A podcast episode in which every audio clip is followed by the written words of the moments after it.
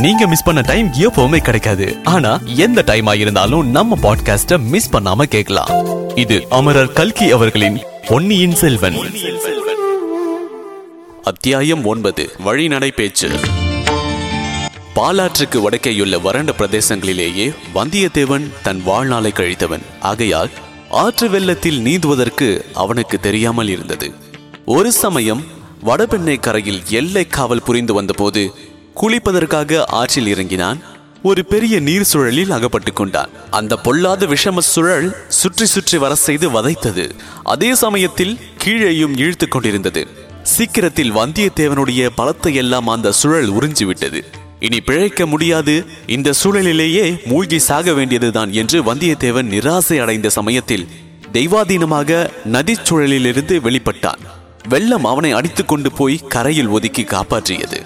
அன்று இரவு வந்தியத்தேவன் மீண்டும் சென்று படுத்தபோது அவனுக்கு நதியின் சுழலில் அகப்பட்டு திண்டாடியது போன்றே அதே உணர்ச்சி ஏற்பட்டது.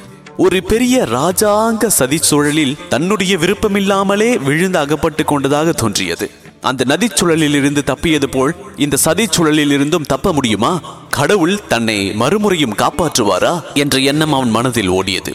அன்று அவன் கடம்பூர் மாளிகையில் நடந்த நள்ளிரவு கூட்டத்திலிருந்து அறிந்து கொண்ட விஷயங்கள் அவனை திக்குமுக்காட செய்துவிட்டன. சோழ மகா சாம்ராஜ்யத்துக்கு வெளிப்பகைவர்களால் ஏற்பட்டிருந்த தொல்லைகள் நீங்கி சில வருடங்கள் தான் ஆகியிருந்தன.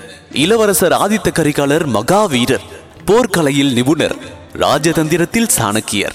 தம்முடைய அறிவாற்றல்களையும் சோழ நாட்டு படைகளின் போர்த்திறனையும் பூரணமாக பயன்படுத்தி இரட்டை மண்டலத்து கிருஷ்ண மன்னனின் ஆதிக்கத்தை தொண்டை மண்டலத்திலிருந்து அடியோடு தொலைத்தார். வெளிப்பகை ஒருவாறு ஒழிந்தது. இந்த நிலைமையில் உட்கலகமும் சதியும் தலை தூக்க ஆரம்பித்திருக்கின்றன.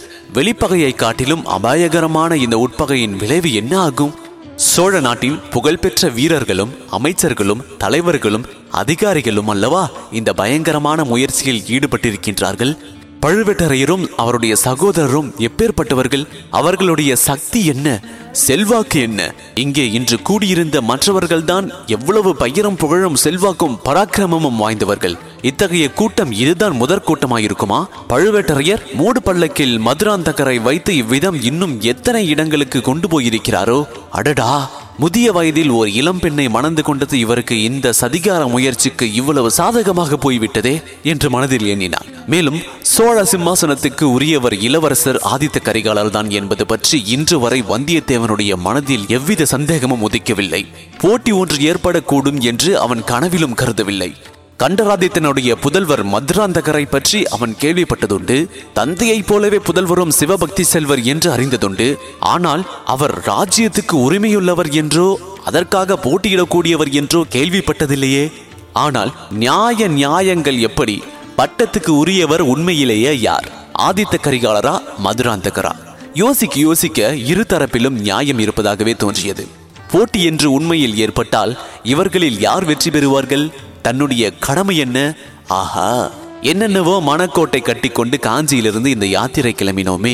பட்டத்து இளவரசர் ஆதித்த கரிகாலருக்கு உகந்தபடி நடந்து கொண்டு சோழ பேரரசில் பெரிய பதவிகளை அடையலாம் என்று ஆசைப்பட்டோமே. காலாகாலத்தில் வானர் குலத்தில் பூர்வீக ராஜ்யத்தை கூட திரும்ப பெறலாம் என்று நினைத்தோமே. இதற்கெல்லாம் சாதனமாக எந்த புலிக்கொம்பை பிடித்தோமோ அதுவே முறிந்துவிடும் போலிருக்கிறதே. இது போன்ற சிந்தனைகளால் வந்தியத்தேவன் இரண்டாம் முறை வந்து படுத்த பிறகு வெகுநேரம் தூக்கம் பிடிக்காமல் திண்டாடினான். கடைசியாக இரவு நாலாம் ஜாமத்தில் கிழக்கு விழுக்கும் நேரத்தில் அவனுக்கு ஒருவாறு தூக்கம் வந்தது. மறுநாள் காலையில் உதய சூரியனுடைய கதிர்கள் சுளிர் என்று அவன் மீது பட்டபோது கூட வந்தியத்தேவன் எழுந்திருக்கவில்லை. கந்தமாறன் வந்து தட்டி எழுப்பிய போதுதான் தூக்கி வாரி போட்டுக்கொண்டு எழுந்தான். ராத்திரி நன்றாக தூக்கம் வந்ததா? என்று கந்தமாறன் விருந்தினரை உபசரிக்கும் முறைப்படி கேட்டான். பிறகு அவனாகவே மற்ற விருந்தினரெல்லாம் தூங்க சென்ற பிறகு நான் இங்கு வந்து பார்த்தேன். நீ நன்றாக கும்பகர்ண சேவை செய்து கொண்டிருந்தாய் என்று சொன்னான். வந்தியத்தேவன் மனதில் பொங்கி எழுந்த நினைவுகள் எல்லாம் அடக்கிக் கொண்டு குறவை கூத்து பார்த்துவிட்டு இங்கு வந்து படுத்ததுதான் தெரியும். இப்போதுதான் எழுந்திருக்கிறேன். அடடா இவ்வளவு நேரமாகிவிட்டதே. உதித்து ஒரு ஜாமம் இருக்கும் போலிருக்கிறதே. உடனே நான் கிளம்ப வேண்டும். கந்தமாரா குதிரையை ஆயத்தம் செய்யும்படி உன் வேலைக்காரர்களுக்கு கட்டளையிடு என்றான். அதற்கு கந்தமாறன் அழகாக இருக்கிறது. அதற்குள்ளே நீ புறப்படுவதாவது. என்ன அவசரம்? பத்து நாளாவது இங்கே தங்கிவிட்டு தான் போக வேண்டும் என்றார். இல்லை அப்பனே தஞ்சாவூரில் என் மாமனுக்கு உடம்பு செவ்வையாக இல்லை. பிழைப்பதே துர்பலம் என்று செய்தி வந்தது. ஆகையால் சீக்கிரத்தில் அவரை போய் பார்க்க வேண்டும். உடனே புறப்பட வேண்டும் என்று ஒரே போடாக போட்டான் வல்லவரையன்.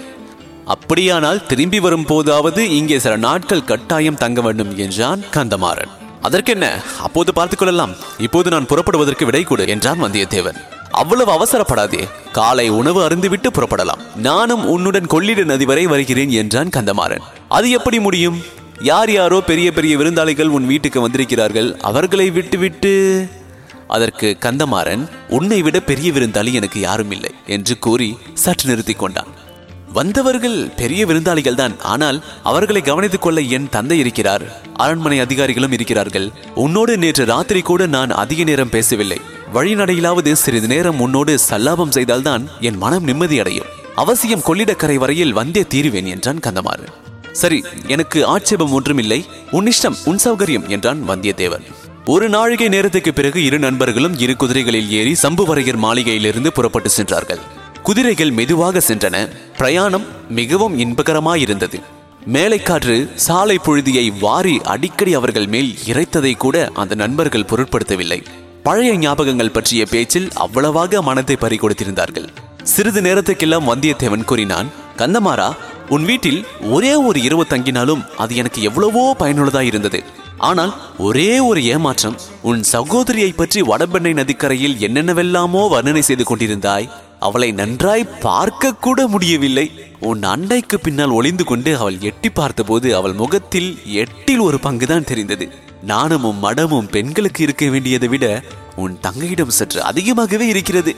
கந்தமாறனுடைய வாயும் உதடும் ஏதோ சொல்வதற்கு துடித்தன ஆனால் வார்த்தைகள் ஒன்றும் உருவாகி வரவில்லை. ஆயினும் பாதகமில்லை.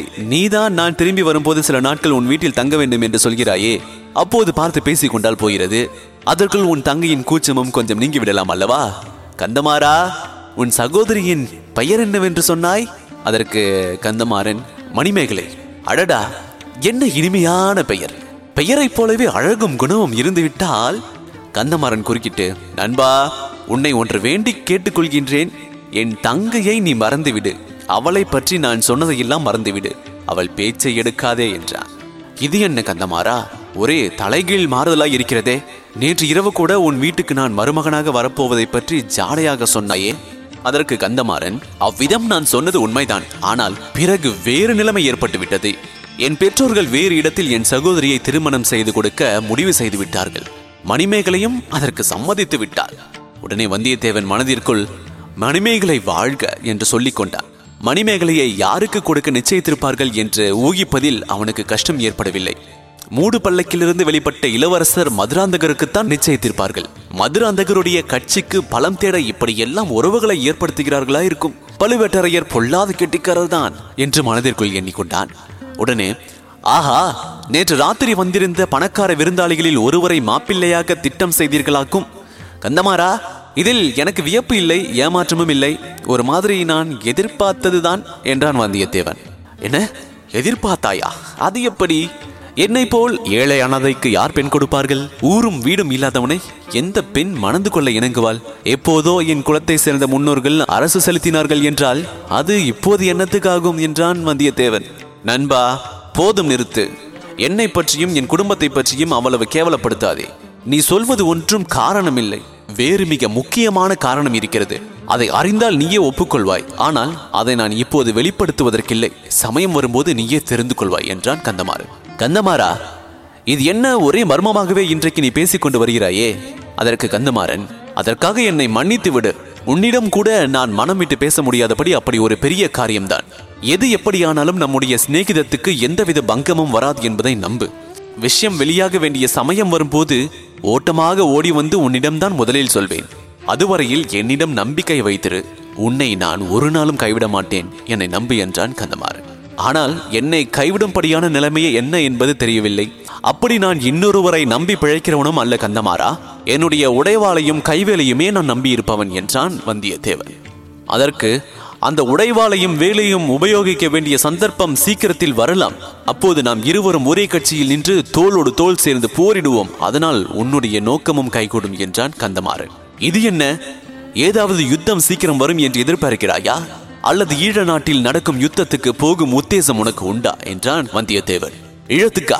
ஈழத்தில் நடக்கும் அழகான யுத்தத்தை பற்றி கேட்டால் நீ ஆச்சரியப்பட்டு போவாய். ஈழத்தில் உள்ள நம் வீரர்களுக்காக சோழ நாட்டிலிருந்து அரிசியும் மற்ற உணவுப் பொருட்களும் போக வேண்டுமாம். வெட்கக்கேடு. நான் சொல்வது வேறு விஷயம்.